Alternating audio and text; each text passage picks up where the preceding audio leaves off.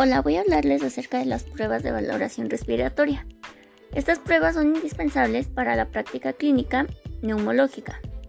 Estas son de gran utilidad para el diagnóstico de enfermedades respiratorias y pues nos permiten evaluar la respuesta a ciertos tratamientos y a vigilar el proceso, además de cómo funcionan y cómo tienen un impacto en nuestro cuerpo además de que nos ayudan con algún pronóstico para asegurarnos de no tener o de tener alguna enfermedad. Hay diversas pruebas que llevan a cabo este tipo de valoración. Vamos a comenzar por la espirometría. Esta prueba es la más accesible y la más reproducible. Esta sirve para evaluar la mecánica de la respiración, además de que mide la cantidad de aire que un sujeto es capaz de desplazar, como inhalar o exhalar. Esta prueba se encarga de analizar cosas como las funciones de los bronquios, el calibre, etc.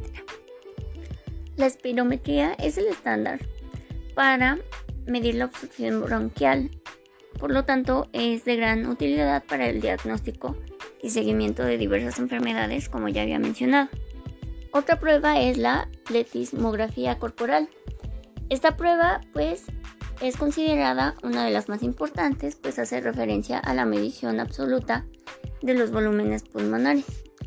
Esto quiere decir que mide el volumen total de gas intratorácico y por ende mide el volumen de aire en el tórax.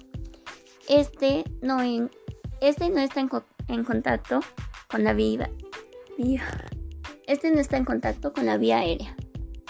La medición de los volúmenes y capacidades pulmonares es muy importante para las condiciones en específico que requieren de algún diagnóstico fisiológico.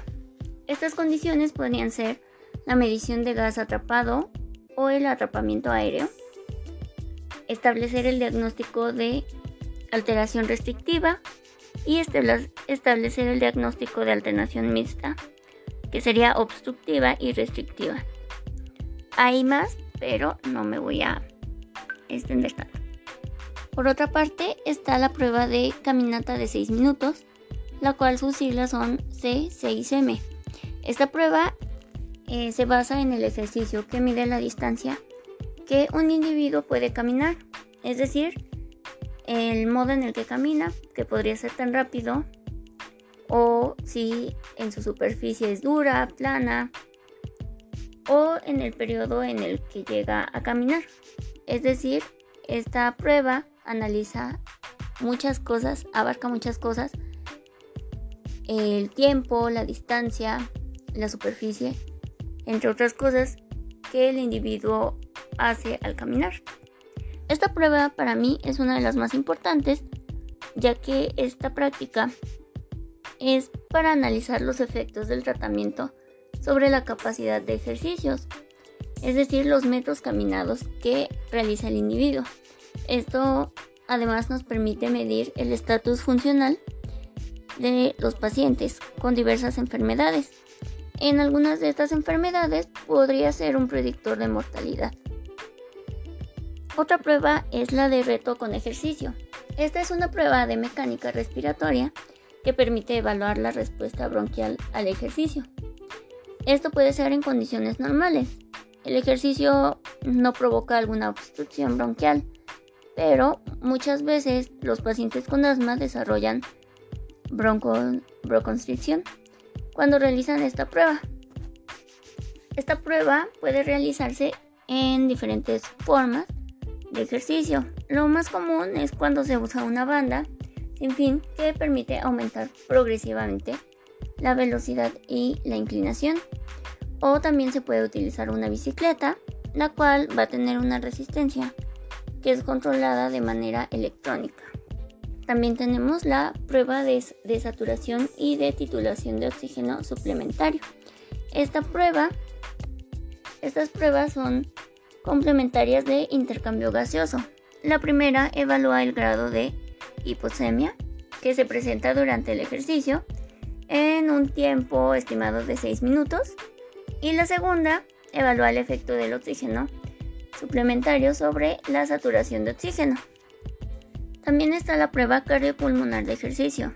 Esta permite evaluar de manera simultánea la capacidad de los sistemas respiratorios y cardiovasculares.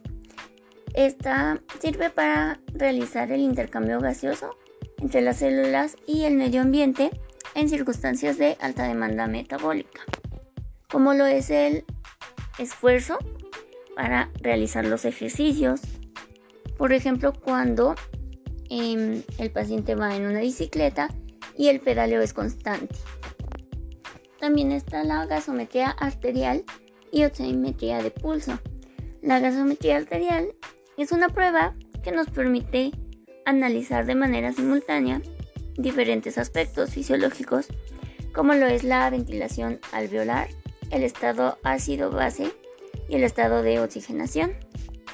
También están las pruebas de función pulmonar en niños, las cuales son de gran utilidad en la clínica rutinaria para enfermedades como lo son el asma, fibrosis quística, displasia broncopulmonar y malformaciones congénitas.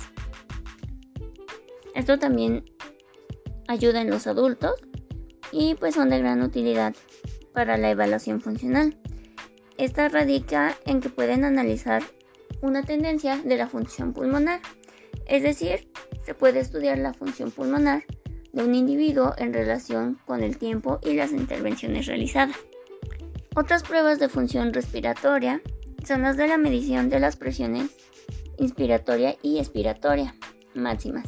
Estas pruebas son bien toleradas y relativamente son muy fáciles de realizar. Estas permiten estimar la función neuromuscular del diafragma, así como los músculos abdominales, intercostales y otros.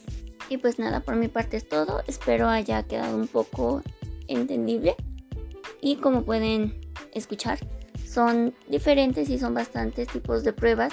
Todas estas son muy entendibles y se realizan de diversas formas y nos ayudan a encontrar diferentes anomalías en nuestro sistema respiratorio.